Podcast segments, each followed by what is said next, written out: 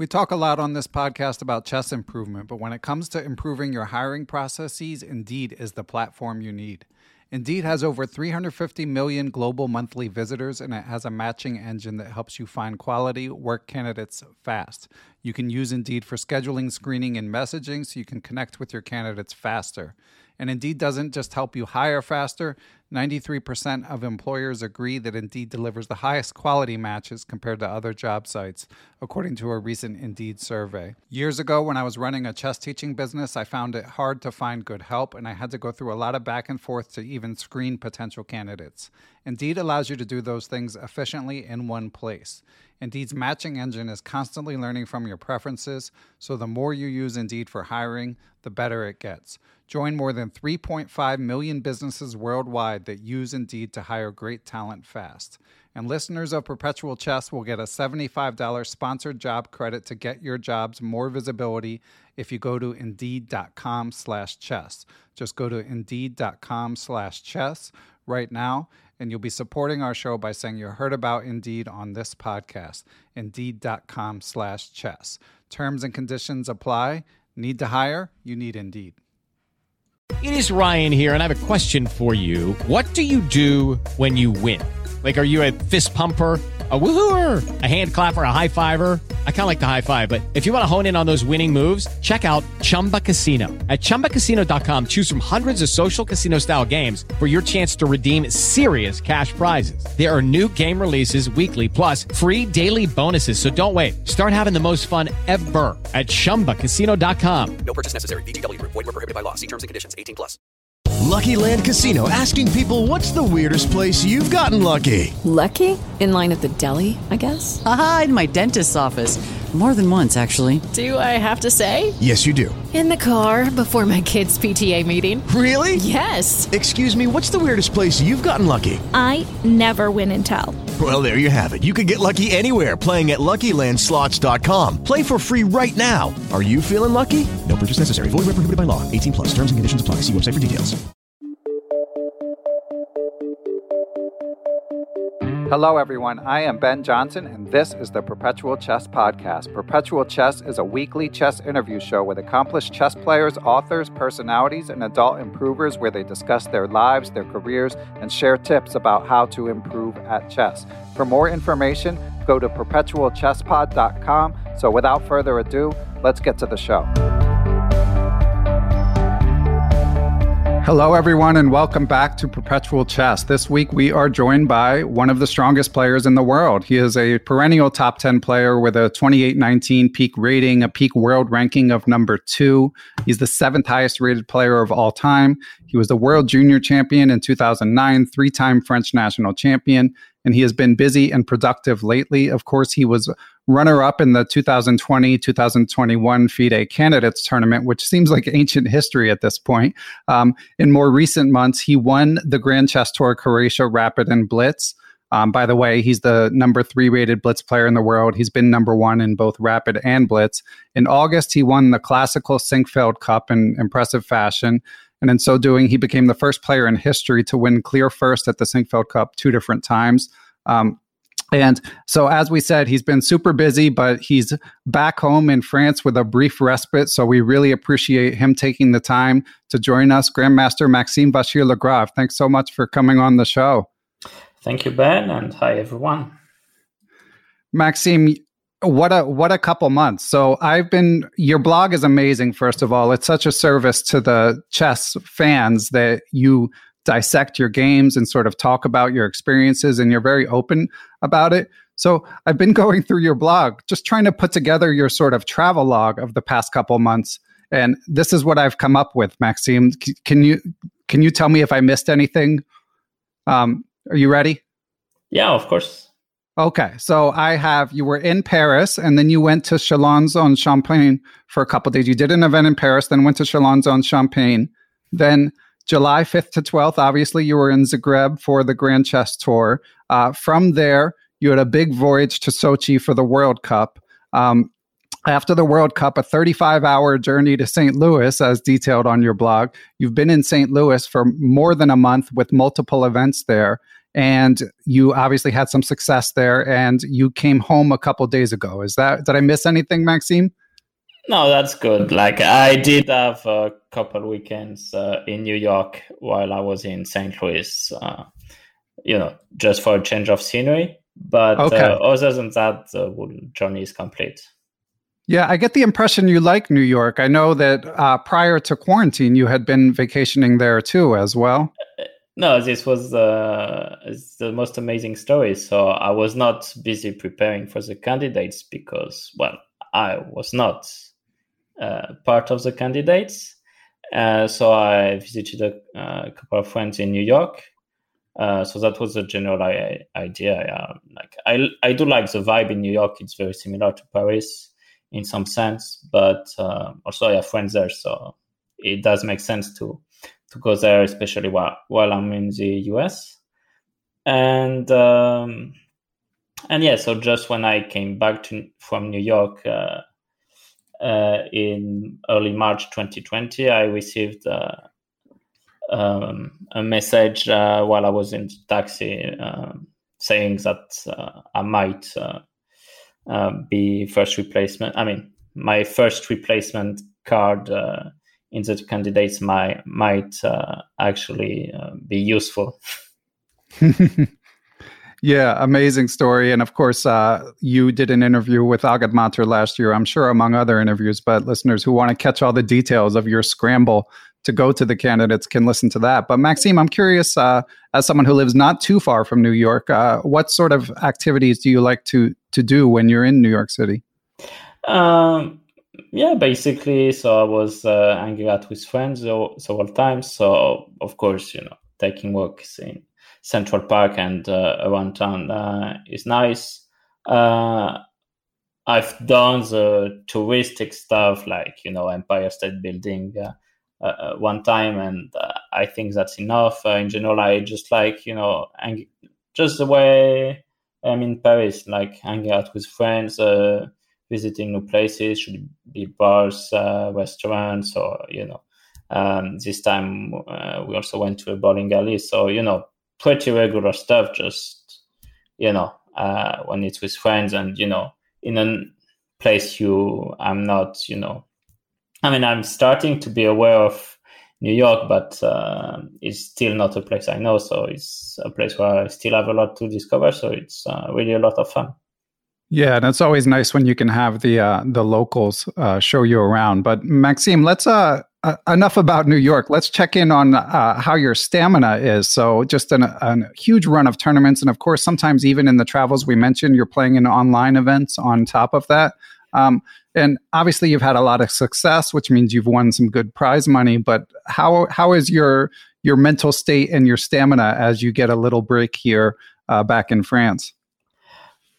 I mean, my mental state uh, in general, I'm I'm feeling quite pumped. I mean, that's normal. Uh, it's been a, a, good run of successes. It's been uh, quite the turnaround from the start of the year where I had a few disappointments um, including, of course, my second place in candidates, which you know in other tournaments wouldn't really be a disappointment, but uh, when in can- when it's a candidate, it's only the first place that you know that counts.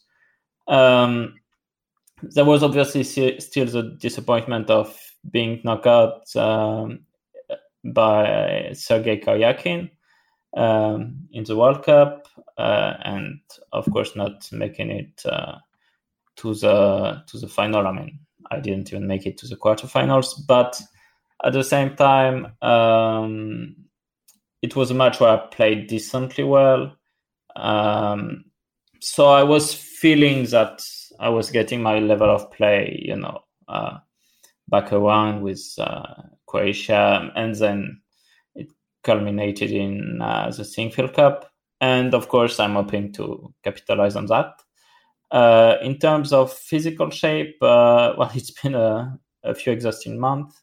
And of course, when I'm not at home, it's uh, more difficult to exercise properly. I mean, I don't have my personal coach with me uh, when I'm out in tournaments. And uh, for instance, in St. Louis, um, it was a bit bizarre because every morning at uh, 9 10 a.m it's uh, already almost too late to to go out for for a jog uh, because it's already uh, uh, in the 90s outside so like uh, yeah um, impressive command of fahrenheit there uh, maxime yeah well maybe 90s is no i think you're right 85 think, to 90 let's say yeah yeah um yeah, well, I've been in two months anyway. Right. For, so I've been, you know, translating uh, Celsius to Fahrenheit uh, or every day basically.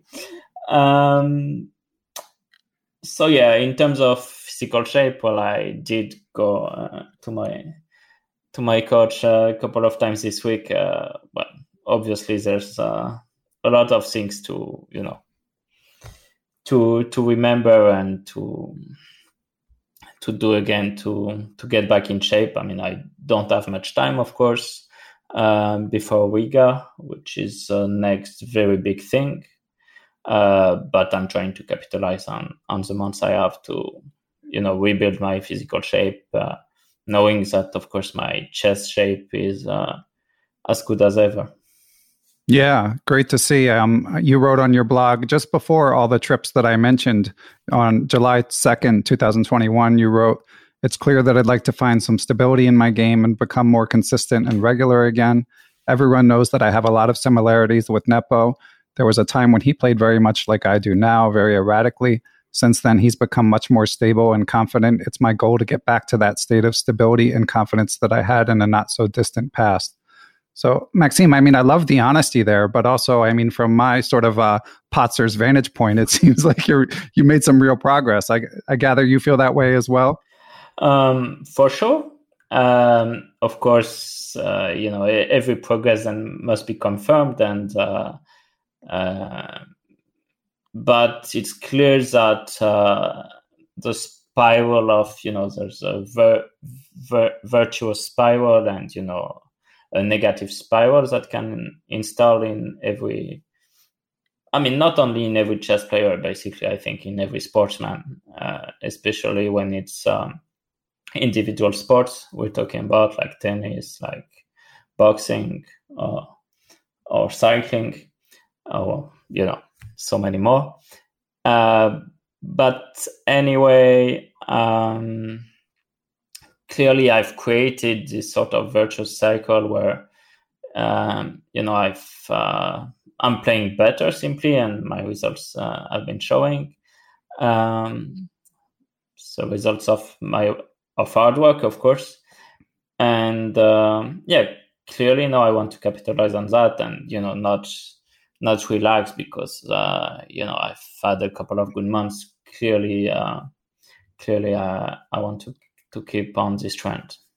Yeah, and as you mentioned, you mentioned the uh, Grand Swiss, uh, FIDE Grand Swiss, which will take place in uh, in Latvia in late October, and the top two spots earn a place in the 2022 candidates. Um, so obviously, you've had an amazing year. Again, uh, great accolades, gain rating points, won a lot of prize money. But how much bigger is the winning, getting a spot in the candidates compared to that stuff, if, if at all, Maxime? Um, clearly, the ultimate uh, goal, you know, of my career would be to to become world champion, and I've been, you know, working towards that goal, uh, you know, with my staff, and you know, adding new people to my staff. I mean, new, you know, new chess players to my team, and you know uh, trying to play uh, my best chess uh, in every circumstance. And of course, that's also why it was frustrating in the early part of the year where I really at my worst shape, chess shape in like five to six years with the Tata Steel. And then even in the candidates, uh, you know, where I prepared uh, in every single uh, detail to be at my best physical shape, which actually was the case. But um, the chess moves were not uh, following around, and that was um, really frustrating.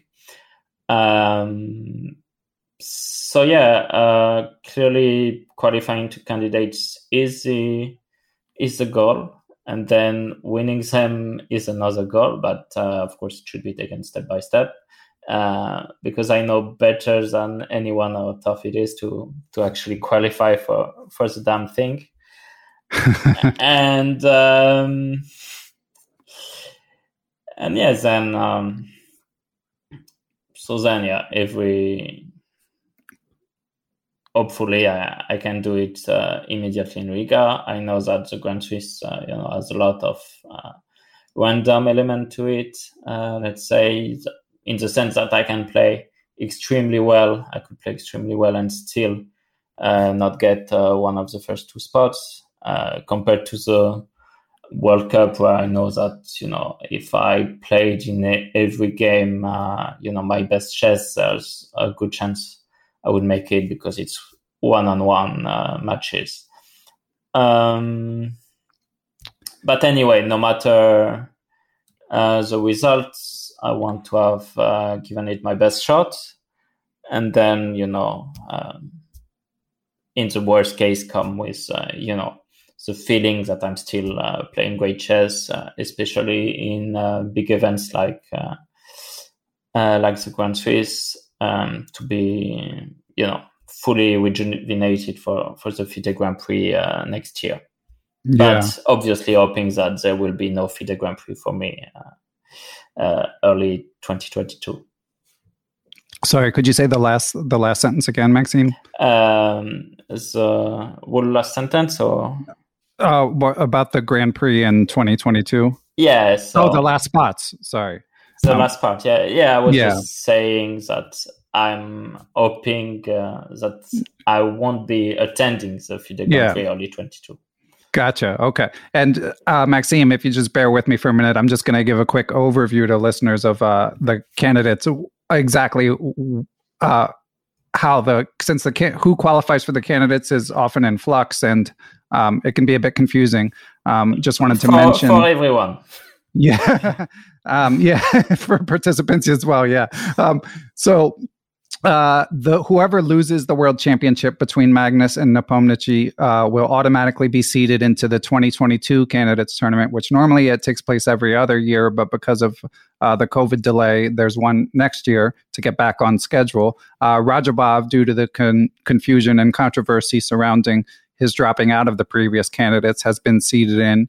And then in the aforementioned Chess World Cup, uh, Jan-Krzysztof Duda, Duda, excuse me, and Sergei Karyakin are in. So that's four of the eight spots. And as Maxime has alluded to, the four remaining spots, two are the FIDE Grand Swiss, which will be about a couple weeks away when this interview comes out. And it's uh, as Maxime said, uh, a unique tournament in that it's a Swiss format. So it is invitational, but it's got over 100 of the top players in the world in it. So um, no matter how strong you are, it's tough to uh, emerge as the top two from one of those. And then, as Maxime also alluded to, the final two spots go to the top two finishers in the FIDE Grand Prix 2022, which Maxime has just revealed if he can.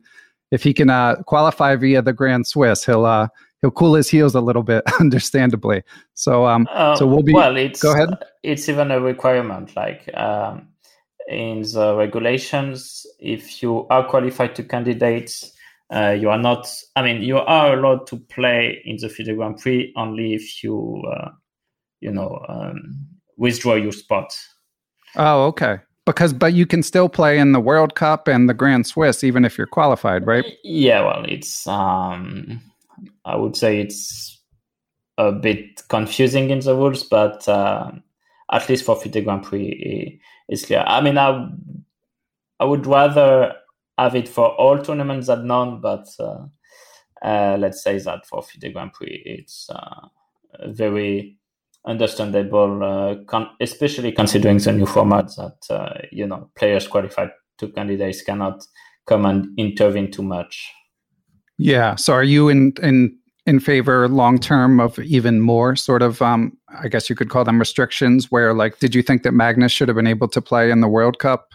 Um, well, it's really up to FIDE to come up with these um, uh, regulations, but yeah, it does feel a bit weird that you know um, players who are qualified for the cycle uh, are not uh, are allowed to play in you know the early part of uh, the the qualifying cycle. It uh, I mean, it could pose long term problems for some certain situations where you know.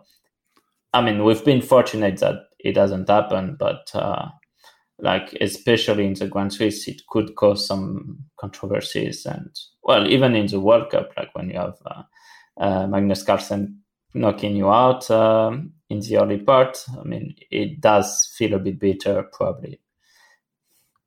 Yeah, and that uh, gets me to my first uh, Patreon question. Uh, list, supporters of the show, of course, can find out the guests, and when we are privileged to interview uh, luminaries such as Maxime, they can send in questions. So uh, the first question actually has to do, uh, Maxime, with the candidates format. So Andrew Perry writes in to ask. He says, what do you think of the complicated rules used to select candidates in the candidates tournament? I know that the I didn't, and he mentions he didn't think the wild card is fair. Uh, the wild card previously, just for listeners who aren't familiar, um, someone would be selected by FIDE on top of all the general qualifications. Now, I guess you could argue that maybe Radjabov's a wild card, maybe not, but there's no other wild card for this upcoming one. So anyway, Andrew says instead of a wild card, I would propose that the runner-up in each candidates tournament should get an automatic entry into the next candidates. Uh, what do you think of that idea? And maybe you could speak more broadly, Maxime, about yeah, what you think sort of the ideal format would be. Yeah, I'll speak more broadly. Well, I mean, it would be nice, of course, if the runner-up was qualified immediately, but I don't think that's right, actually. Um, so there's a lot of things that could be discussed about the format of uh, qualification for the candidates. I think, in general, uh, spots are not a bad idea, uh, but uh, they were anyway mathematically wrong uh, in the sense that he was taking uh, the average of the rating, meaning that if you have a good rating early on, it's a huge advantage, um, and sometimes uh, irreparable. Um, then um, so I'm a bit mixed about the Grand Swiss, uh, to be honest. But it's been only the second year, and you know what? At least you know it's it could be worthy of testing. So, but in general, I would be more in favor of um, like something more simple and that doesn't require that many events. Uh, at the same time, I do like the World Cup. Um, so I'm not sure if we should get rid of the World Cup because it's a great event, but maybe it could become a yearly event. Event um, for the Grand Swiss, I think you know qualifying through a, uh, through a Swiss event is um, a bit weird when there's only two spots at stake. I mean, there's uh, many risks even of collusion in the last games uh, because simply one player can be out of the race and the other might need a win and well you know then it's it would even be understandable if uh, players were were colluding. I mean uh, it wouldn't be ethical for sure. It would be something i i strongly reject myself but you know it would be hard to to reproach the players for taking a the pragmatic approach uh, there. Um, so I think um, then maybe the uh, I mean the oldies uh, were good when it was the interzonal, and then you had uh, like uh, at least five spots, I think five or six spots, and then you know it gets um, in a way much more regulated and much less random. Um, so this could be a way. Uh, another way, which I don't really like, would be to take all spots by through rating. I mean, of course, it would be uh, fairer in a way, in the sense that you would get uh, almost automatically the best players to play. But I do like the fact that there's a qualification process. Uh, one thing I definitely found strange, though, is uh, you know, the, change in every cycle, and like even this time, uh, the change in the FIDE Grand Prix cycle, uh, which at some point was uh, just a few round robins, then a few, uh, let's say, um, Swiss events, but with a limit, very limited number of players, and then uh, a few knockouts, and now it's partly a group stage and then a knockout. And the regulations are just weird, to be honest. Uh, I, have read, I've read through them, and uh, there are a couple of points that I find, uh, you know, disturbing. And um, actually, same way than uh, than the Grand Swiss because it's going to be double round robins. It might happen that in the last FIDE Grand Prix, I mean, things are, are very clear for some players.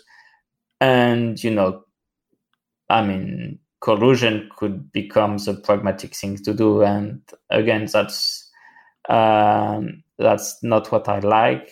Um, that things can, I mean, that you can simply collude and it would be the you know the sensible thing to do and right yeah this this is just very strange that uh, by uh, going for these formats um, that FIDE encourages this um, because at least in the World Cup, you know, it's a knockout, so you know you can collude with your opponent, of course, but your opponent has just as much at stake as uh, as you, and um, so not, the normal thing to do, the pragmatic thing to do, would be to fight, and um, yeah, so I thought it would make more sense to to go towards this format where you know uh, collusion wouldn't be made.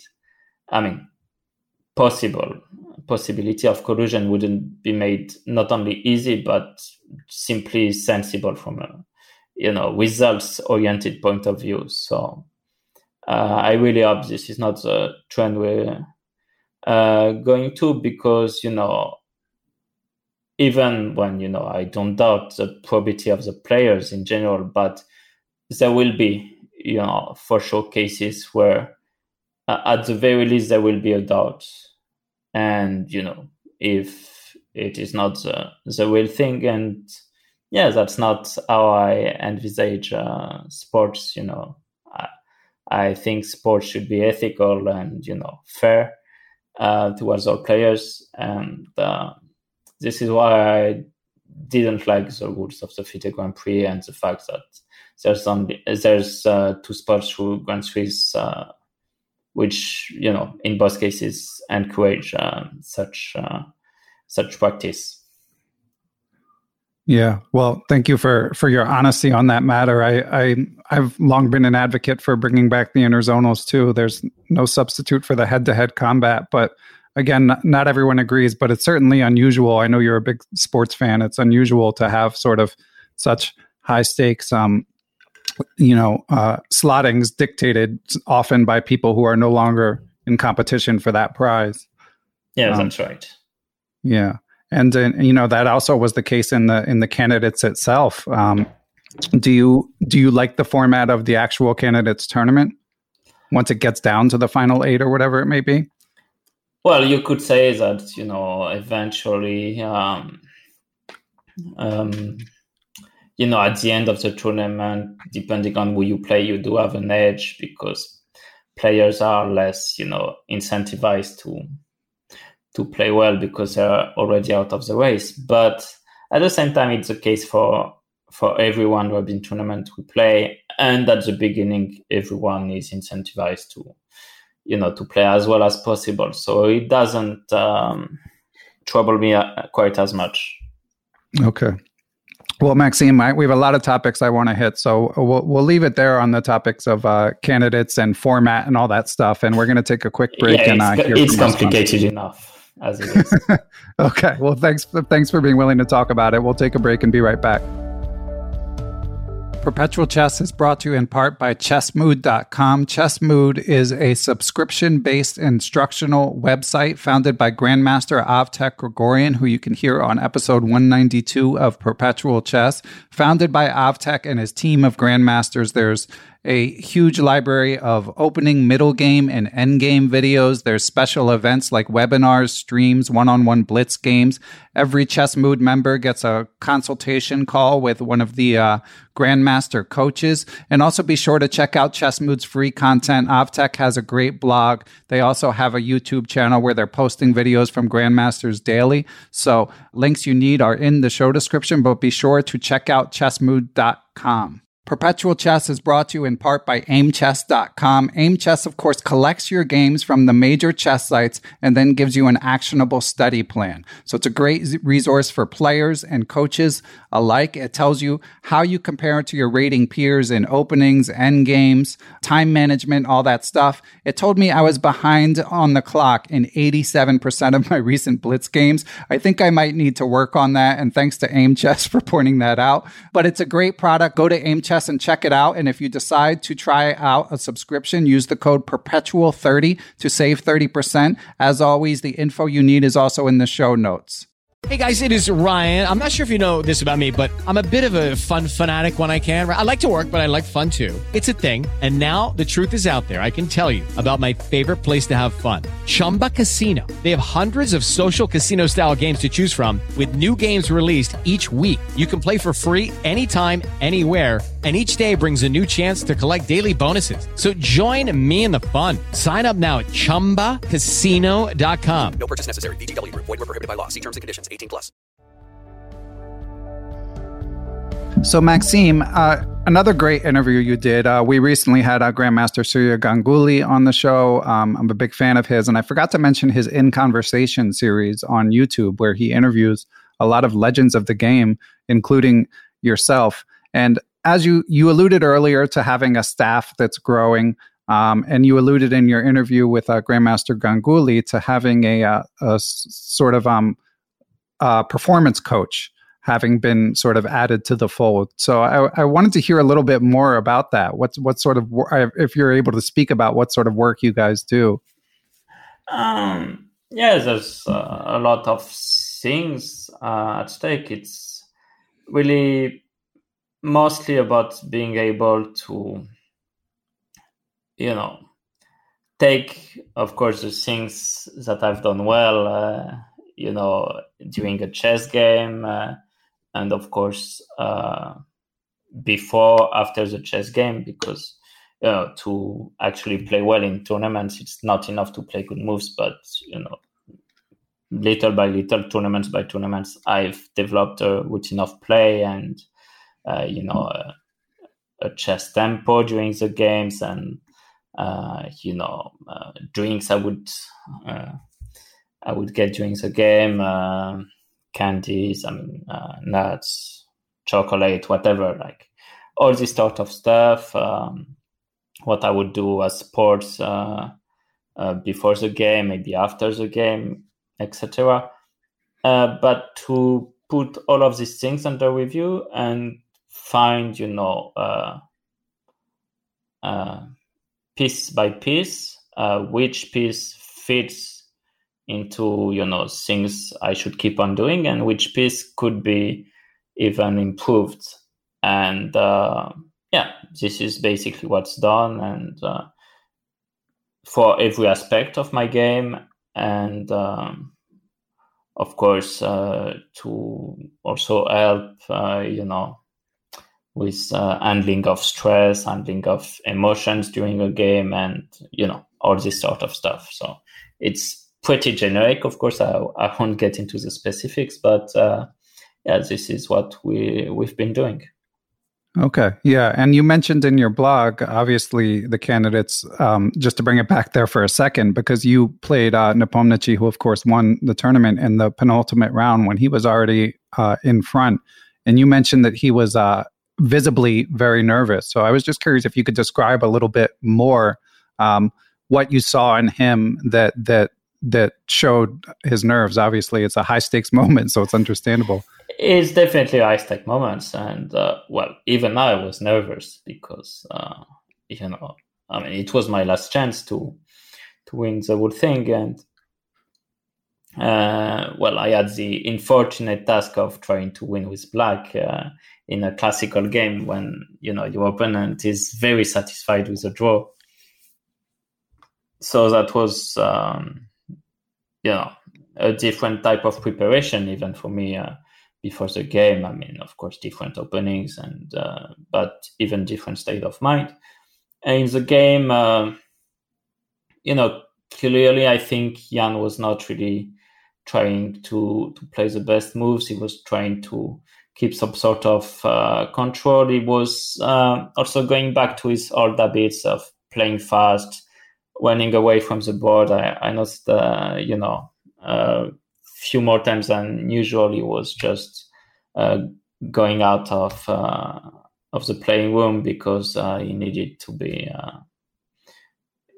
you know, to maybe catch a break with his emotions or whatever. I mean, he would speak better about it, this than me, but this is uh, the feeling I was having during the game that he was um, trying to to keep the game at a distance, even like not to be um, uh, not to be too involved in the game, to not to have uh, um, too much emotions. Uh, but anyway, uh, um, when it mattered, he did play some good moves to consolidate his position. So you know he was in actual uh, great shape uh, during the candidates, and he was playing very well and uh, without that, uh, I'm not sure he would have been able to to actually withstand the the game and uh, plays a few good moves in Egypt. But um, yeah, in general, he, he was a very deserving winner. Yeah, yeah, it was impressive, and he he mentioned in like uh, post tournament interviews that he had a whole lot of trouble sleeping throughout the the tournament, especially this the second half. So makes it all the more impressive that he was able to sort of keep his nerves. For sure. Um, so, of course, hearing you discuss the sort of rise in level, as again you mentioned on your blog and just uh, cataloged, um, makes me wonder. I have to ask your thoughts on the the World Championship match. Um, wh- what do you think, Maxime?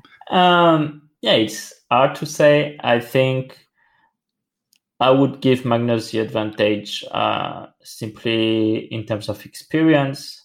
Uh, I've uh, worked uh, with him or for him mostly on his in his match uh, of 2016, and I've realized, uh, you know, um, from the inside what it meant, and you know, in terms of pressure, in terms of you know, handling with different scenarios, uh, in terms of opening preparation, in terms of physical fitness uh, that you need to withstand for the whole match. So clearly the fact that Magnus played five of those matches is a huge advantage. Um, and he did learn, like, uh, for instance, it was clear that in this match against uh, Sergei Karjakin, he, he was frustrated um, in mid tournament. I mean, in mid match, uh, he had missed a couple of opportunities and then went astray uh, and lost with white uh, very unnecessarily. And then in the match against uh, Fabiano in 2018, he didn't try his luck in, in this way and, you know, uh, didn't mind going for the tiebreaks at all. Um, so clearly, for instance, the question is, um, is Ian going to be able to, you know, withstand the pressure and not get too impatient if you know, uh, the match starts with like four, six draws, and you know, tension builds up.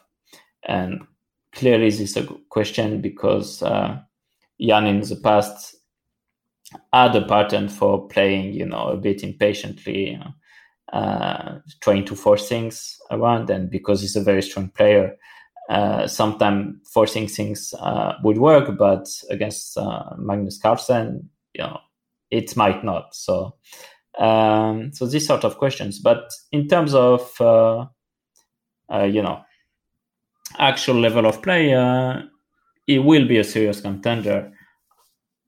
Then you know what is going on in Norway is difficult to judge because he's trying out new things and uh, he's definitely not playing at his best there, but uh, he's also had some interesting games. Uh, then could it affect him that he's not playing his best chess and maybe uh, you know affect his play in the match? I don't know. I, I don't think so. He has uh, he has had plenty of time to to prepare for the match and and then we'll see. But uh, yeah, because of experience and of course because you know overall is he has been the stronger player. I, I would still give uh, Magnus an edge for the match, but something like sixty to forty. Okay, sounds reasonable. Now, obviously, Maxime, you you seem to have pretty good relations with uh, many of the top players. Um, someone like, I mean, you already mentioned training with Magnus, and someone like Ian taking a leap forward. And obviously, it's been reported that even for the candidates, he had um, solid team helping him, and I'm sure even more so for the World Championship. So, do you do you talk about sort of tangible changes and preparation routines with other elite players, or is it a little bit like uh, is it a little bit too? Um, I would say it's a great area. Yeah, yeah, uh, for sure. Like uh, we do speak quite openly about some things, but uh, like even for Magnus to bring me on. Um, on his team in 2016, I mean, it had the obvious advantage of uh, you know having a, an elite player uh, for the opening preparations and also for rapid play, which uh, I think proved useful uh, uh, when he played some some rapid games with me um, just before the the tiebreaks. Um, but uh, so but was it in the middle? It did reveal some secrets there, and you know, it's uh, not necessarily something you want to do. At the same time, I also did reveal some secrets to to most of his teams in terms of how I was judging positions, how I was, you know, um, working in terms of openings, because everyone has a very, you know, unique style of uh, of checking things out. Uh, even I, even if at the end it's all going to be the same lines, but um, there are some different perspectives and some positions and and ways to work. Um, so yeah, it's definitely not something we do usually, but uh, uh, one thing is for sure that uh, I have a lot of respect for all players. You know, from the elite, I know how difficult it is. Um, to be there and um, and we do have you know some common grounds to uh, to start with so so that's good Yeah. Now, I somehow I wasn't aware of this. Uh, these training games, these rapid training games with Magnus. So did those take place in the middle of the match, like before the rapid playoff in 2016? Well i mean the, um, you know there are many moments where you know you need practical play uh, if you're going to play a match. So magnus was you know always very happy to play some some games. But uh, yeah we did some specific uh, some So you- specific games uh, you know you know in like Certain. as much of a match condition as it is possible when it's only training, but um, before the playoffs, yeah. So were you hiding out in New York for that match? Uh, no, I was not. In, no, this was for internet. I was not in New York at all. Oh, okay. yeah. Okay. And I gather you have not been approached by either um, party for this upcoming World Championship. Obviously, feel free to punt on any question I ask if you want. No, I mean, I, um, you know, uh, the thing is, you cannot take me by the words there because it's a case I'm gonna say no. But uh, Right. but yeah, you can trust me that uh, I haven't been approached. Okay. yeah. I mean, again, you seem Yeah. you seem super busy. So uh, Yeah, even yeah, if you were, uh, you got you got your own uh, World Championship title to chase. Um, sure. So we're going to take one more break, Maxime, and then I have some more uh, Patreon questions to dive into.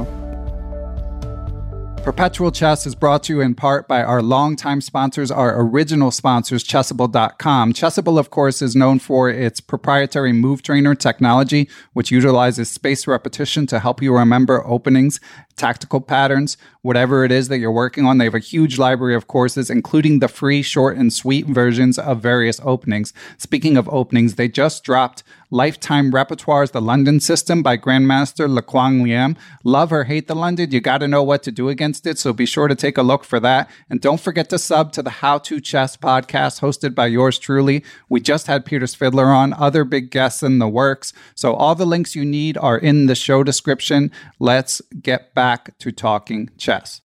It is Ryan here, and I have a question for you. What do you do when you win? Like, are you a fist pumper? a woohooer, a hand clapper, a high fiver. I kind of like the high five, but if you want to hone in on those winning moves, check out Chumba Casino. At ChumbaCasino.com, choose from hundreds of social casino style games for your chance to redeem serious cash prizes. There are new game releases weekly, plus free daily bonuses. So don't wait. Start having the most fun ever at ChumbaCasino.com. No purchase necessary. VGW. Void were prohibited by law. See terms and conditions. 18 plus. Okay, so Maxime, we are back. We have some chess training and uh, improvement sort of related questions. And the first one I want to hop into is from Alex Robinson. Thanks for supporting Perpetual Chess, Alex. So, Alex asks, what are the most effective ways you have found to study and train? Now, Maxime, since you've done so many interviews over the years, um, I thought it might be more interesting to hear about recent, what you're doing recently. Um, well, in general, uh, you know, the needs change, uh, you know, for depending on the players, but also depending on what stage of my career I am. So, for instance, I've uh, always had trouble, you know, treating uh, training games uh, as you know the the useful things they can be when you take them seriously. But I've always been more of a competitor, but now I realize uh, I started realizing it's very important to uh, to take them, I mean, to approach them uh, very seriously and to be able to to be in condition when the tournament starts. So of course, there's um, a lot more of uh, you know tactics, uh, you know, more than tactics, even calculation, like uh, thorough calculation and uh, well Etienne has not always been happy with my involvement in, in those, but uh, I'm trying to to improve in in that respect to you know be be more fit and um, yeah. Then of course, I mean, for me the needs depend on whether I have a tournament coming up, uh, whether I've just had run of three tournaments and all these practical exercises are not really needed because I've had all the practice I needed. Uh, so yeah, things uh, do evolve and yeah, basically then the approach is different for for every player, but uh, one thing uh, you generally need is you know to have someone to to guide you and to you know, uh, make sure that uh, you're, you know, you're on the right track. We can see more with more distance, more clearly what you're doing right, what you're doing wrong, and you know, focus on on improving uh, what you're doing wrong because I think that's in general the most important because especially nowadays games are not one because of things uh, you've been doing right. I mean, it is a bit the case, but if you have some blatant weakness uh, and you do not get rid of them, uh, then everyone's gonna murder you on those weaknesses. Great insights there. Yeah, I saw you mention in a little biographical video that you did when you launched your blog. I definitely, as Agadmator did, recommend that listeners really dig into all the material on Maxime's website. It's it's amazing. But you mentioned that you think that what differentiates Magnus is that he makes fewer mistakes than all all the other elite players. Um, yeah, it's probably still the case now. Also, the gap has reduced. Um, but um, but yeah, this has been one of his main strengths. and now you know things evolve, and you know with uh, the new material at our disposal, and you know every detail ma- matters, of course, at uh, top level. So every detail in terms of uh, chess preparation also matters. Now, you mentioned the gap closing. Do you feel that's because of other top players making fewer errors, or is uh, Magnus making a few more, or both? Uh, maybe a little bit of both, because, uh, you know, uh, let's say when Magnus had this great run in 2019, he was uh, definitely ahead of his time in terms of preparation. And this gap has reduced. And the thing is, when you have great preparation, uh, you know, when you get an edge in the opening, you have not only do you have an easier position to play, so fewer chances of mistakes, but your opponent also has a more difficult position to play, so many more chances to for mistakes. Do you have any? Do you have any openings you think are is especially likely to be seen in the World Championship, or is it just impossible to predict at this? Oh, stage? that's really not easy to predict. Like uh, I definitely didn't predict uh, Magnus using the Sveshnikov in 2018. So, uh, uh, but in general, it's not even about the opening. It's about the edge you can find in, in terms of preparation, in terms of new ideas, uh, and you know, constructive new ideas. Um, so anyway, clearly, um, I mean, Magnus is still the best players player in the world, but you know sometimes he doesn't get his preparation in, and you know uh, when he's out of his comfort zone, he does make mistakes, even if uh, he's a tremendously gifted player. Okay, and um, the next uh, Patreon mailbag question is from longtime friend of the pod, Chris Wainscott. And Chris Chris asks, Maxime, how does your preparation, both pre-tournament and pre-game, change between a closed event like the Sinquefield Cup and an open event like the Grand Swiss?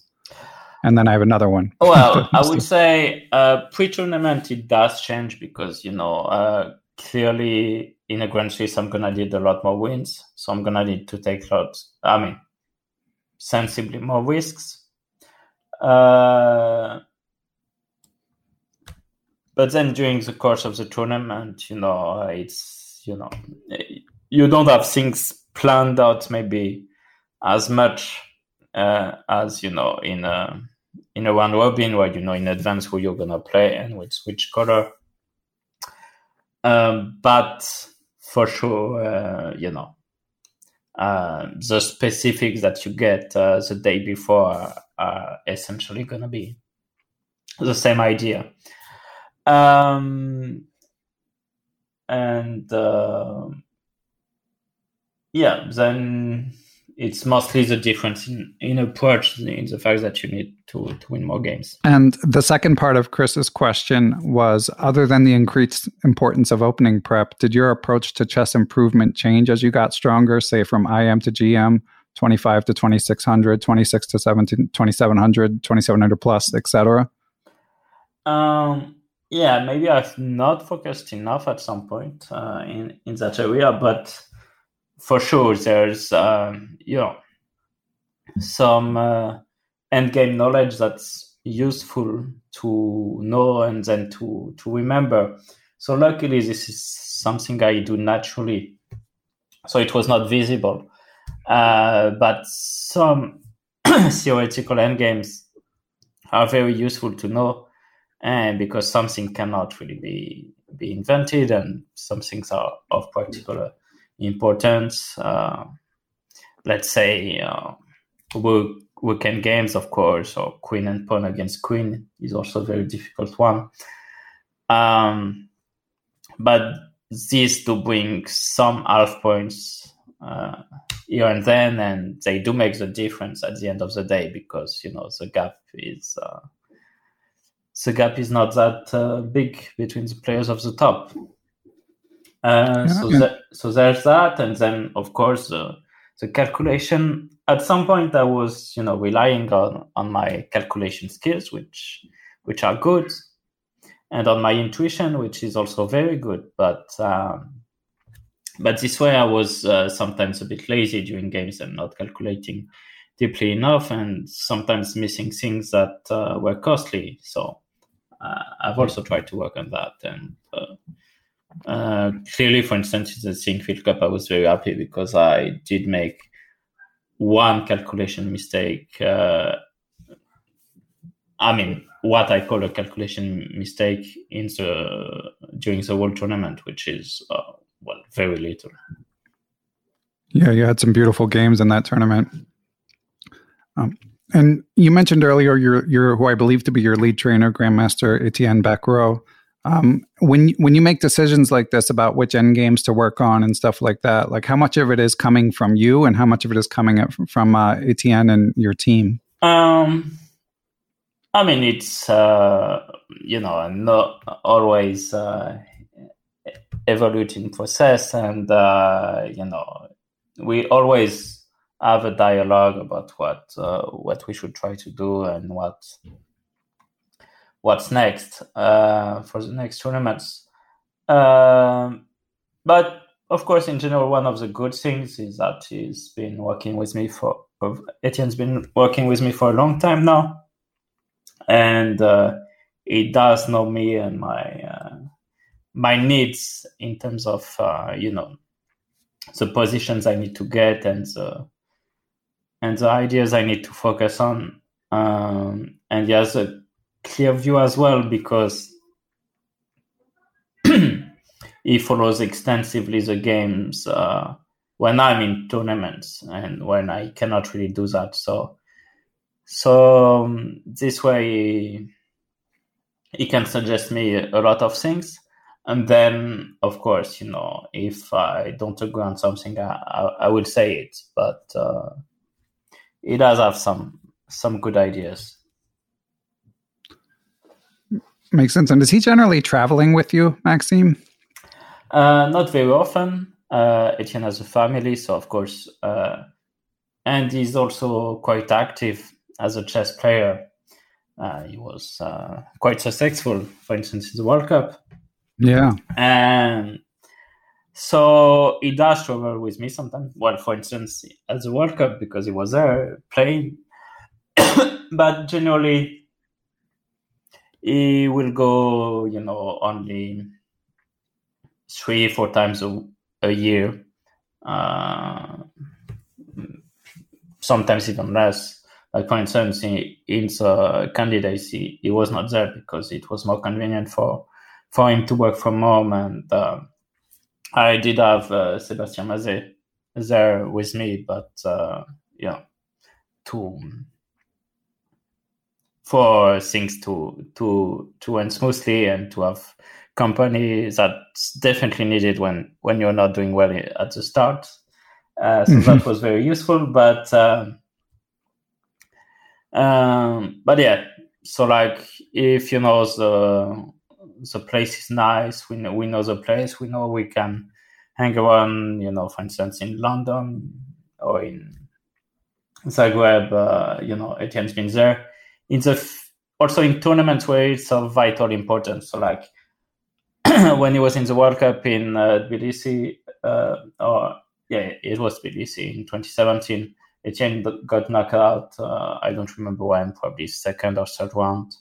Um, but then he did stay until the end of the event because well there's rapid games there's uh, uh, there's tie breaks and there's always something that's needed um, during those times. So it was very useful that he was there. And same goes for FIDE Grand Prix uh, of the last kind because there was there were tie breaks he was there in, in Riga and in uh, Hamburg.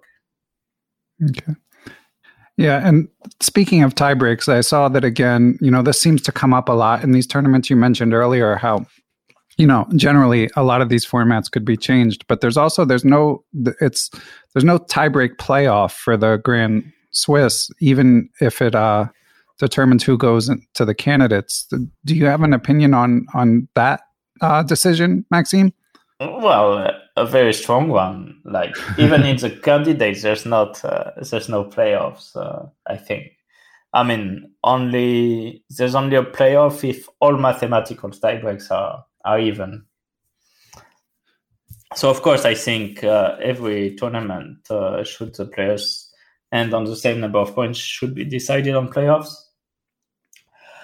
and even like I could even suggest, um, for instance, um, it's just a suggestion out of the blue. I mean, not out of the blue because it's something I've thought about some time ago. But um, so let's say you have a Grand Swiss, and instead of doing it 11 ones, you do it, um, let's say, uh, nine ones, and then you have the top eight qualifying for some sort of round robin. Of course, and then you could say uh, you only need to know the two spots, so you have only two ones to do.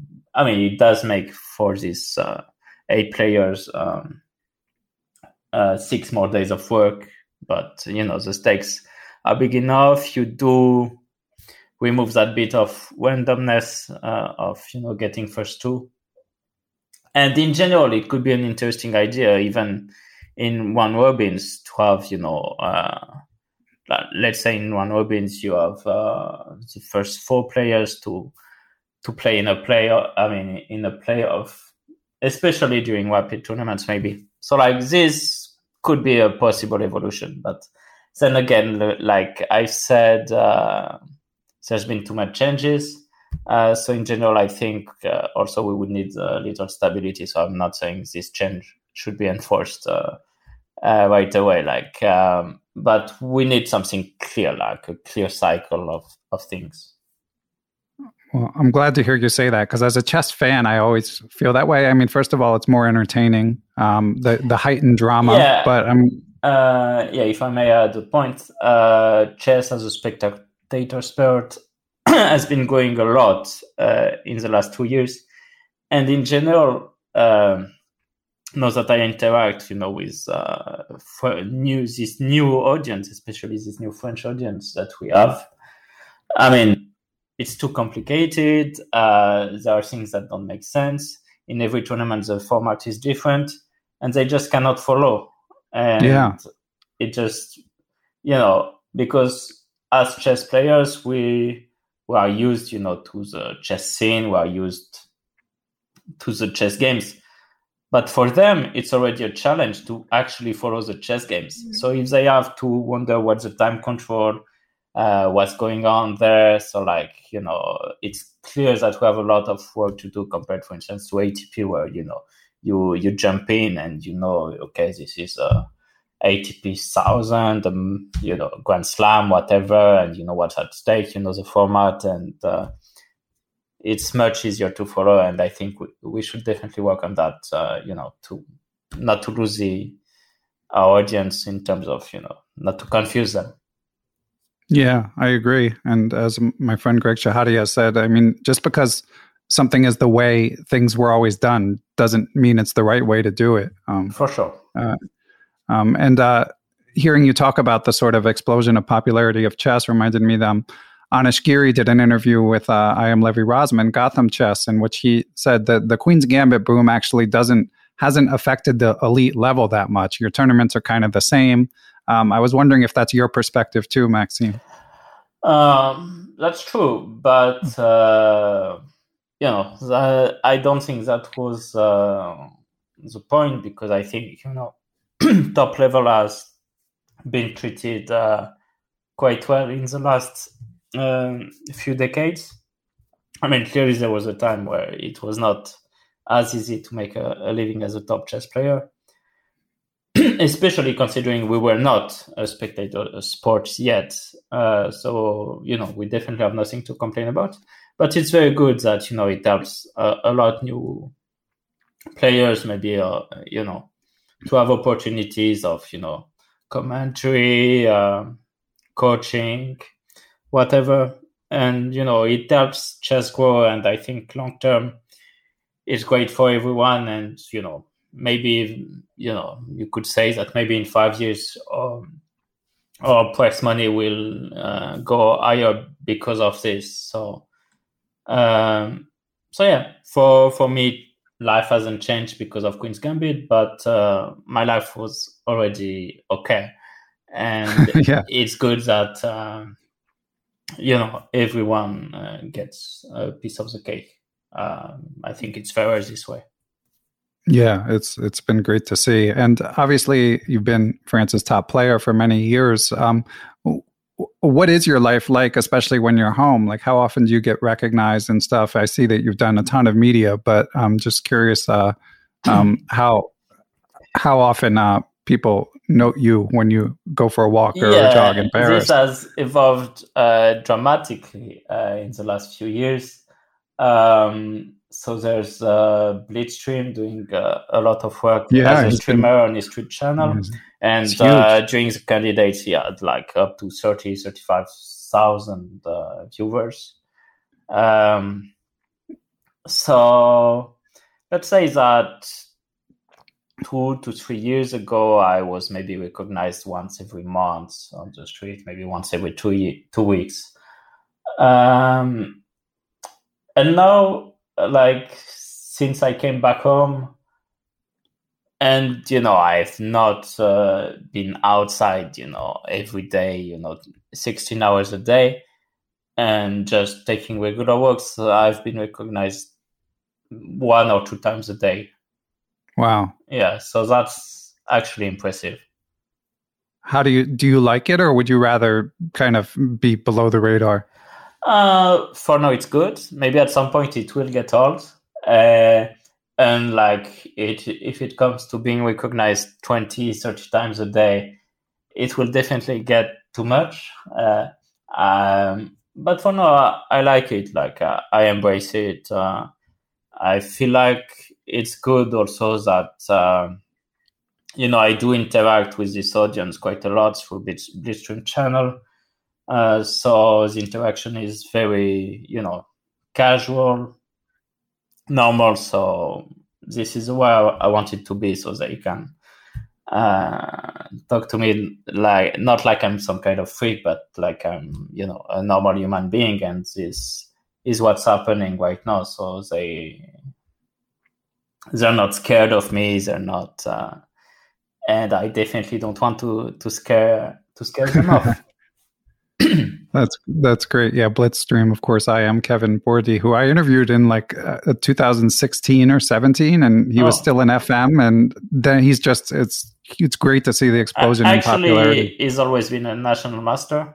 So he because he is not playing uh, over the board Right. at all. But uh, let's say that uh, considering at least his, his split skills are closer to a GM.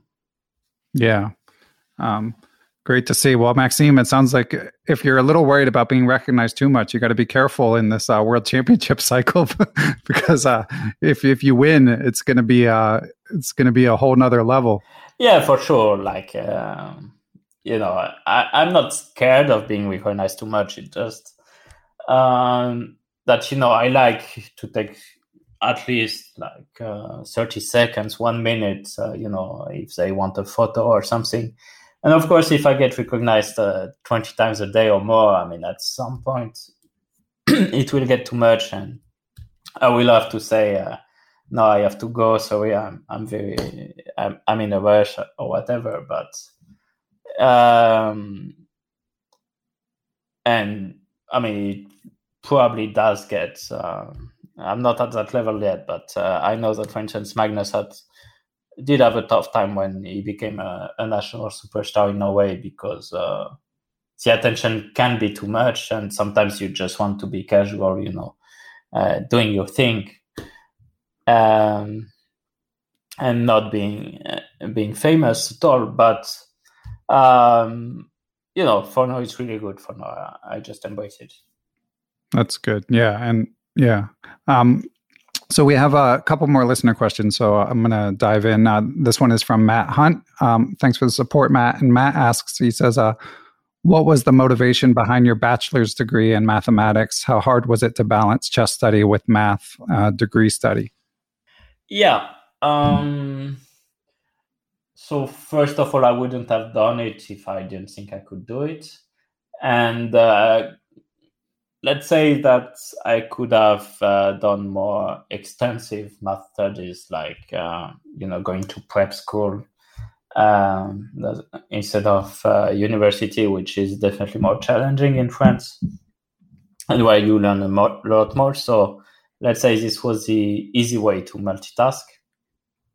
I mean, it wouldn't have been possible to multitask uh, if I went to prep school. Um, so in general, the university didn't get any kind of challenging before the third year. So luckily, that's uh, basically the that was basically the finish line, and it was possible for me, you know, to go out to tournaments and you know come back after two weeks, just catch up uh, with the math, and you know, uh, I did uh, have a, a, few awkward talks with uh, teachers, you know, they were like, uh, I've not seen you since the start of the year. Do you really think you can get out, get off so easily from it? And uh, yes, and uh, like half an hour into the lesson, I would be answering their questions you know getting most of them right. So then they they let me alone. That's good, and it sounds like. Sorry, go ahead. Um, and I did like math. I still like math a lot, um, but I don't have time now, of course. So, yeah, uh, the thing was, the question was whether I would keep on studying math and try to do this multitask, but this would have been impossible to to pursue.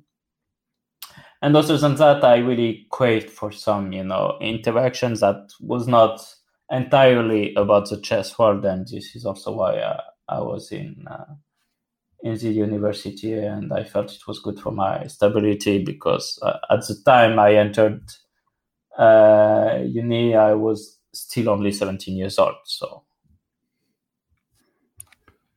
okay, yeah, um, and we have uh, one more listener question, Maxime, which is from uh, Igor Feinstein. Um, and he says, uh, given that you're now entering the fourth decade of your life, by the way, your birthday is going to be right before the Grand Swiss, so hopefully, uh, hopefully that'll be a, a good omen. Um, and he said, and given that you've been one of the top players in the world for many years, what specific goals are you going for these days? Are you still motivated to go through the grueling tournament cycle to make it to the candidates and ultimately the championship? But yeah, so then I plan, you know, to play my chess career and you know try to to do my best to to become more champion for sure. Um, and then at the end of the day, uh, what will matter is you know uh, that I don't have any regrets. Uh, as for actual, you know, my chess career longevity, I have no idea, but I do expect that by the age of forty, uh, I will not be able to uh, to play uh, at this level. I do feel like you know the the top chess uh, top chess career, you know, is generally uh, lasting around 15 years because uh, it's grueling for sure. But you know, as a challenge is worth is worth it. Glad to hear, and I know you've it's mentioned on your blog. You and some of your um, some of your grandmaster French grandmaster compatriots are uh, fans of Roger Federer and of tennis generally. Do does seeing the longevity of like uh, Djokovic and Federer does does that inspire you as a chess player? It is very inspiring for sure, and uh, it is actually a surprise. You know how much trouble they're giving to to the next guys who are trying their their hardest to you know get them out and and they don't manage. Well you know roger might be in his last days as a tennis player and it is kind of painful as a as a diehard fan but uh, but he had a very good run and um, and yeah it's been a, it's been an inspiration for sure now, obviously, you're pretty well known, Maxime, but Roger Federer is on a whole nother level. Have you ever had any whispers of attempting to meet him or like express your fandom in some way? Um, well, I did have, uh, I mean, I didn't have any direct contact with him, but um, last year I did have some contact with uh, his trainer, uh, Ivan Ljubicic, who is uh, a chess fan. Oh, awesome! Yeah. Um, so yeah, I know that he's still motivated, and that's all that matters to me. Yeah, it's it's inspiring. Um, and it's clear from your blog and from your Instagram that your team and the the French national team are very close knit. And obviously, you guys have a a new entrant, uh, Alireza Firouzja, who, as we record, uh, is knocking on the door of the top ten classical players at his young age. So yeah, that's I'm curious. Very impressive. Yeah, it's amazing. And I know you talked about it prospectively with Agadmator, him joining the team, but I'm curious if like there's been any sort of personal interactions as as he becomes a sort of uh, part of the cadre.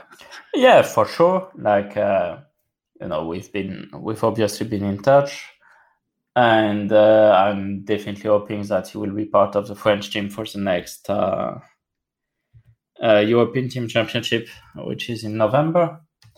Um, and of course, you know, it's inspiring. You know, first of all, uh, to have a new player on the French scene who can, you know, help me.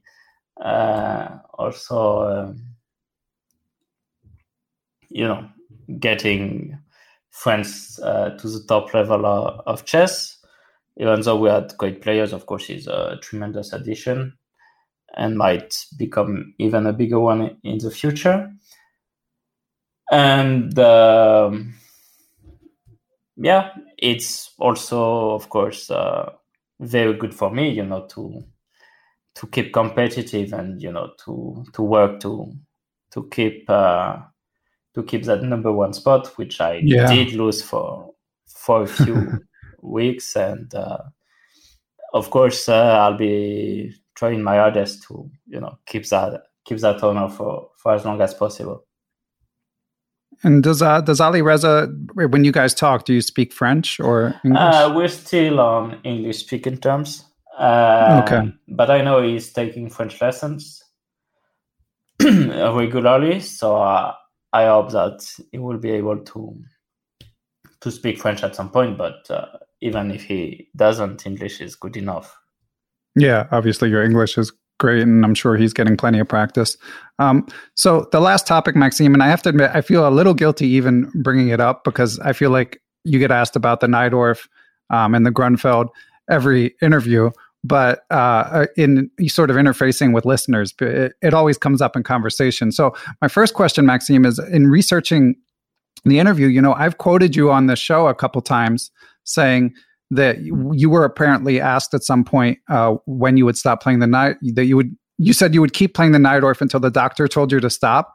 But then I tried to find the quote and I couldn't. So I wanted to check in to see if you really said that or not. I did say that. I don't remember okay. when, but uh, I did say that. But maybe it was just a, a casual interview, not a not a lengthy one. Yeah, it was. It's very funny. Um, and I was curious more broadly. Um, you know, it's been mentioned many times that the most of the elite players have these uh, dazzlingly wide repertoires, whereas when you're black, uh, one can make a reasonable guess that they might see those openings. So I was curious, like, what do you think the is there a philosophical difference, or is it like more of a feel based thing? Why do you think it is that you're you're the one sort of carrying the torch for like not as wide of a repertoire?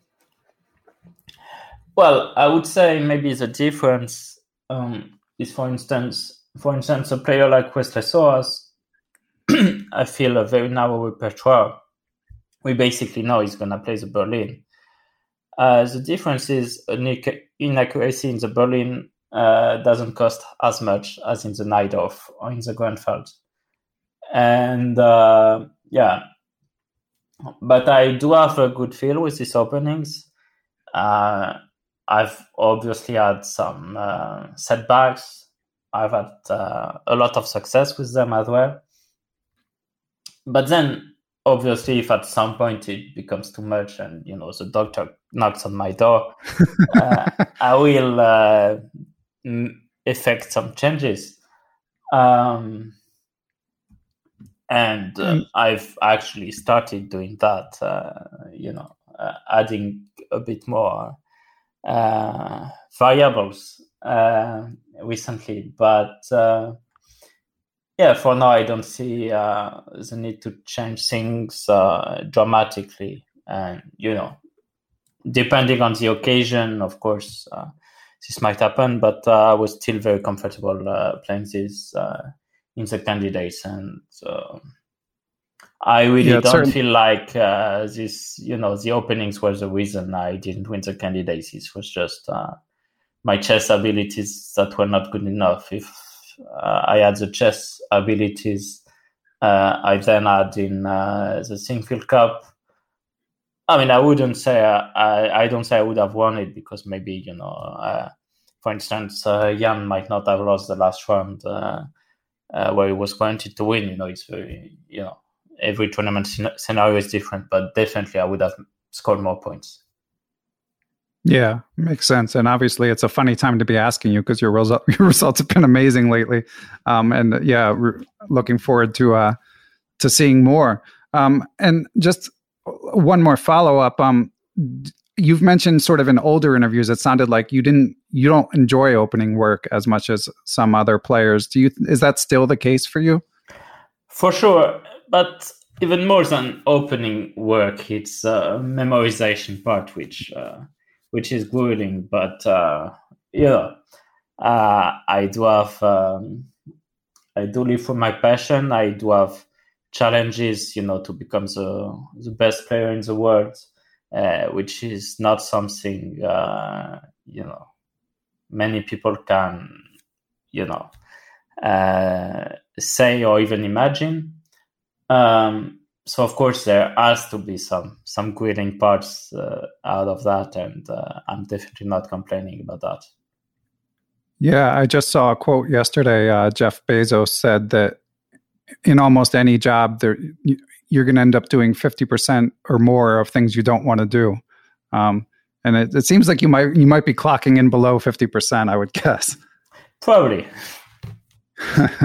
yeah, but it is. I mean, it's stressful. I'm sure. I mean, and you just slept in your bed for the first time in two months, so it's uh not not to be um, discounted the the sacrifice involved.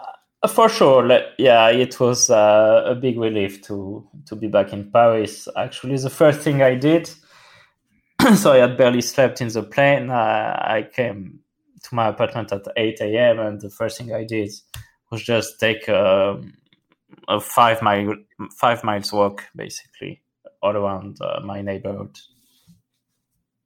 But yeah, it must have been a good feeling. For sure, yeah. Um, okay, well, Maxime, I think you've answered all my questions. I want to thank you for being so generous uh, with your time. Um, is there anything uh, anything else you would like to say to uh, to our listeners? Anything they should be on the lookout for, other than your continued busy schedule? Um, I think uh, I think that was pretty good. I think we covered a lot, and uh, it was my pleasure. Thank you. It was amazing. And just to, to get the rundown of where t- where to root for you, you've got the online Champions Chess Tour, the Meltwater Final That's right. online, and then is it the next event is uh, the the Grand Swiss? Um, yes, that's right. So I play in the Grand Swiss, and then in the European Team Championship. Okay, in, so uh, things are slowing Slovenia, down a little bit. Okay, great. Well, thanks again, Maxime. This has been amazing, an honor for me, and you really appreciate your candor and your humor, and uh, definitely will be rooting for you. Thank you, Ben. Thank you to everyone who listens to and supports the podcast. And most of all, thank you to my producer, Matthew Passy. Be sure to check us out on social media. You can follow me on Twitter. I'm at BennyFishel1. We also have a Perpetual Chess Facebook group where we continue the conversation about each episode. I've even got the Instagram page locked and loaded, actually posting clips every week. So you can follow at Perpetual Chess to catch some clips there. Um, I also want to thank our sponsors, of course, uh, Chessable.com, the original sponsor of Perpetual Chess, Aim Chess, Chess Mood. Thanks. I'm proud to be affiliated with all of these sites. Um, also, want to thank Blue Wire Podcast, with whom I partner. Big shout out to Blue Wire. Check them out for sports podcasts. But most of all, I want to thank the individuals who helped make Perpetual Chess go via PayPal or Patreon. And of course, they get to find out the guests, send in questions, hear uh, occasional GM lectures on Zoom, um, and even get ad free podcasts. So, thank you all for supporting Perpetual Chess and keeping it going. So, without further ado, I would like to give special thanks to the following people and entities Chessable.com, David Lazarus of LasmanChess.com, Quality Chess Books, the Capital City Chess Club, the Abysmal Depths of Chess blog. Shout out to JB.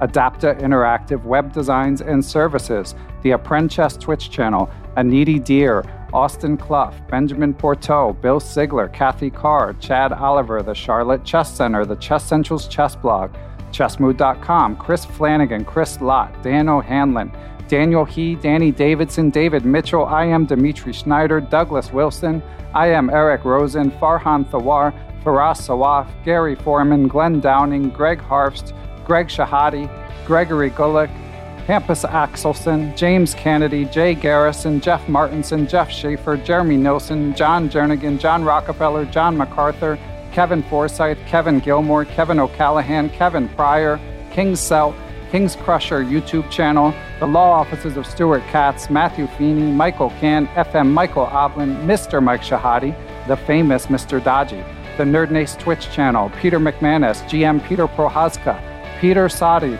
Philip Lummans, the Playmore Chess Academy of the Hamden Chess Club, Ray Lillywhite, Reuven Fisher, Robert Hansen, Ross Crossland, Seattle Chess Club, Shane Unger, Stefan Kelty, Stephen Martinez, Sven Gierson, Thomas Tachenko, Todd Bryant of StrongChess.com, Todd Kennedy, the Vintage Patzers, which is a chess.com improver group, and Wayne Beam. I would also like to give thanks to Ace Vallega, Adam Fowler, Adam Ralph of ChessEngland.com, Adrian Gutierrez, Al Hastings, Alan and Maggie Sue, Alex Pejas, Alexander Markovitz, Antonio Cancino, Antonio Leonfort, FM Andre Terakov, Dr. Andrew Perry, Angus McLeod, Barry Hessian, Bill Juniper, Bill Moran, Bill Trammell, Brad and Andy Rosen, Brandon Halseed, Brian Chase, Brian Mullis, Bruce Scott, Brian Tillis of Palm Beach Chess, Cameron Davis, Ken Kabadai, sorry, Ken, Ken Kabadai, Chad Hilton, Chad Likens of Rose City Chess in Portland, Oregon, Chess for Charity in Jacksonville,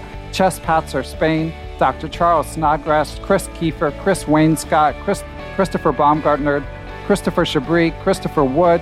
I am Christof Sielecki, aka Chess Explained, Coach J's Chess Academy, Costa Caros, Courtney Fry, Craig Mallon, Daniel Ginsberg, Daniel Naylor, Dave Best, Dave Saylor, David Blaskotchek, David Brown, David Goris, David Hamblin, David Cramley, David Peterson, Dennis Parrish, FM, Donnie Ariel, Dwayne Edmonds, Ed Daly, Ed Mead, Edwin Rodriguez, Ethan Smith, Evan Rosenberg, Ewan Richardson, Ian Mason, Felipe Melo Perilla, Fox Valley Chess Club, Francis Letarte Lavoie, uh, Frank Tortoris, MD, Frank Zananis, Gary Andrews, Gary Lewis, Gautam Narula, uh, Gene Stewart, George Foote, George Harris, Giovanni Russo, Gregory Higgins, Han Shute, Harish Srinivasan, Howard V. Han, uh, Jacob Kovacs, Jason Apollo, Jason Murray, Jacques Perry, James Aspinwall, James Benastia, James Muir, Jason Woolham, Jay Tuttle, J. Deep Chakrabarty, Jeff Anderson, Jeffrey Martello, Yep Hoyland, Jerry Wells, Jesse Damas, Decumus, excuse me, Jesse, Jesse McNulty, Jim Ratliff, Jim Sadler, Joe DeSano, Joe Valdez, Joe Thomas Ramos, John McAdams, John Tully, Juan Almagur, Dr. John Fallon, John Fernandez, John Fontaine, John Hartman, John Jeffrey, John McMurtry, Jonathan Bannister, Jonathan Slater, John Quist, John Tully, Jose Rodriguez, Justin Gardner, Justin Goodfeller, Jen Shahade, Joe Rocky, John Thompson, Grandmaster Josh Friedel, I am Kare Christensen, WGM Katerina Nemcova, Kelly Palmer, I am Kostya Kavutskiy of Chess Dojo, Krishna Gopala Krishnan, Kyle McAvoy, Larry Cook, Larry Ryforth, Macaulay Peterson, Maria Emelu. Emelianova, aka Photo Chess, Mark Chaves, Mark Fitzpatrick, Mark Miller, Mark Wilkins, Marco Bulatovic, Martin Knudsen, Martin Krug, Matt Ferrari, Matthew Allen Coughlin, Matthew Tedesco of SeattleChessMeetup.org, Matthias Plock, the Mechanics Institute of San Francisco, Michael Allard, Michael Hudson, Mike Clem, Mitchell Fabian, Nate Gobo, Nate Solon, Neil Bruce, Negma Milijanov, Nicholas Isabel, Olaf Mueller Michaels, Pablo Davida, Grandmaster Pascal Charbonneau, Passy Passanen, Paul Bain, Paul Clarkson, Paul Eckert, Paul Sweeney, Paulo Santana, Peter Lux, Queenside Management uh, Limited of Switzerland, Randall Montgomery, Randy Temple, Ricky Grijalva, Richard Hollenbach, Richard Tucker, Robert Callahan, Robert Turner, Robert Wall, Robert Wilson, Rory Coleman, Ryan Berg, Sampson Teaches Chess, Satyajit Malugu, The Say Chess, Publishing, Unstoppable, Empire, Scott McKinnon, Scott Rose, Sean Kraus, Sebastian Finsterwalder, Sergey Makagan, Seth Ruzicka, Seth Will, Sean Tracy, Silver Knights in Richmond, Simon Schmidt, Stefan Roller, Stephen Miller, and Tom George. Uh, WGM, Tatev Abrahamyan, Terry King, Thomas Brown, Tim Brennan of TacticsTime.com, Tim Seymour, Timothy Ha, FM Timothy Wall, Tobiah Rex, Tom Edsel, Tommy Farron, Tony Rotella, Tyron Price, Victor Beauchamp, William Brock, William Peterson, FM Zhao Cheng of Chess1000.com, and last but never least, Zhivko, Zhivko Stoyanov. So thanks for listening, everyone. We will catch you all next week.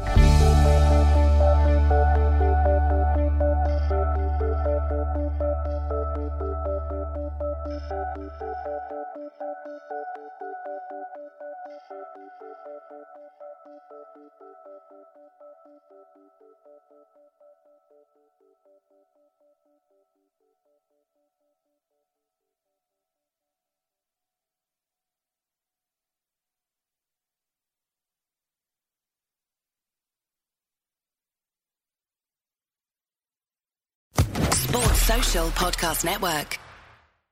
Lucky Land Casino asking people what's the weirdest place you've gotten lucky? Lucky? In line at the deli, I guess? Aha, in my dentist's office.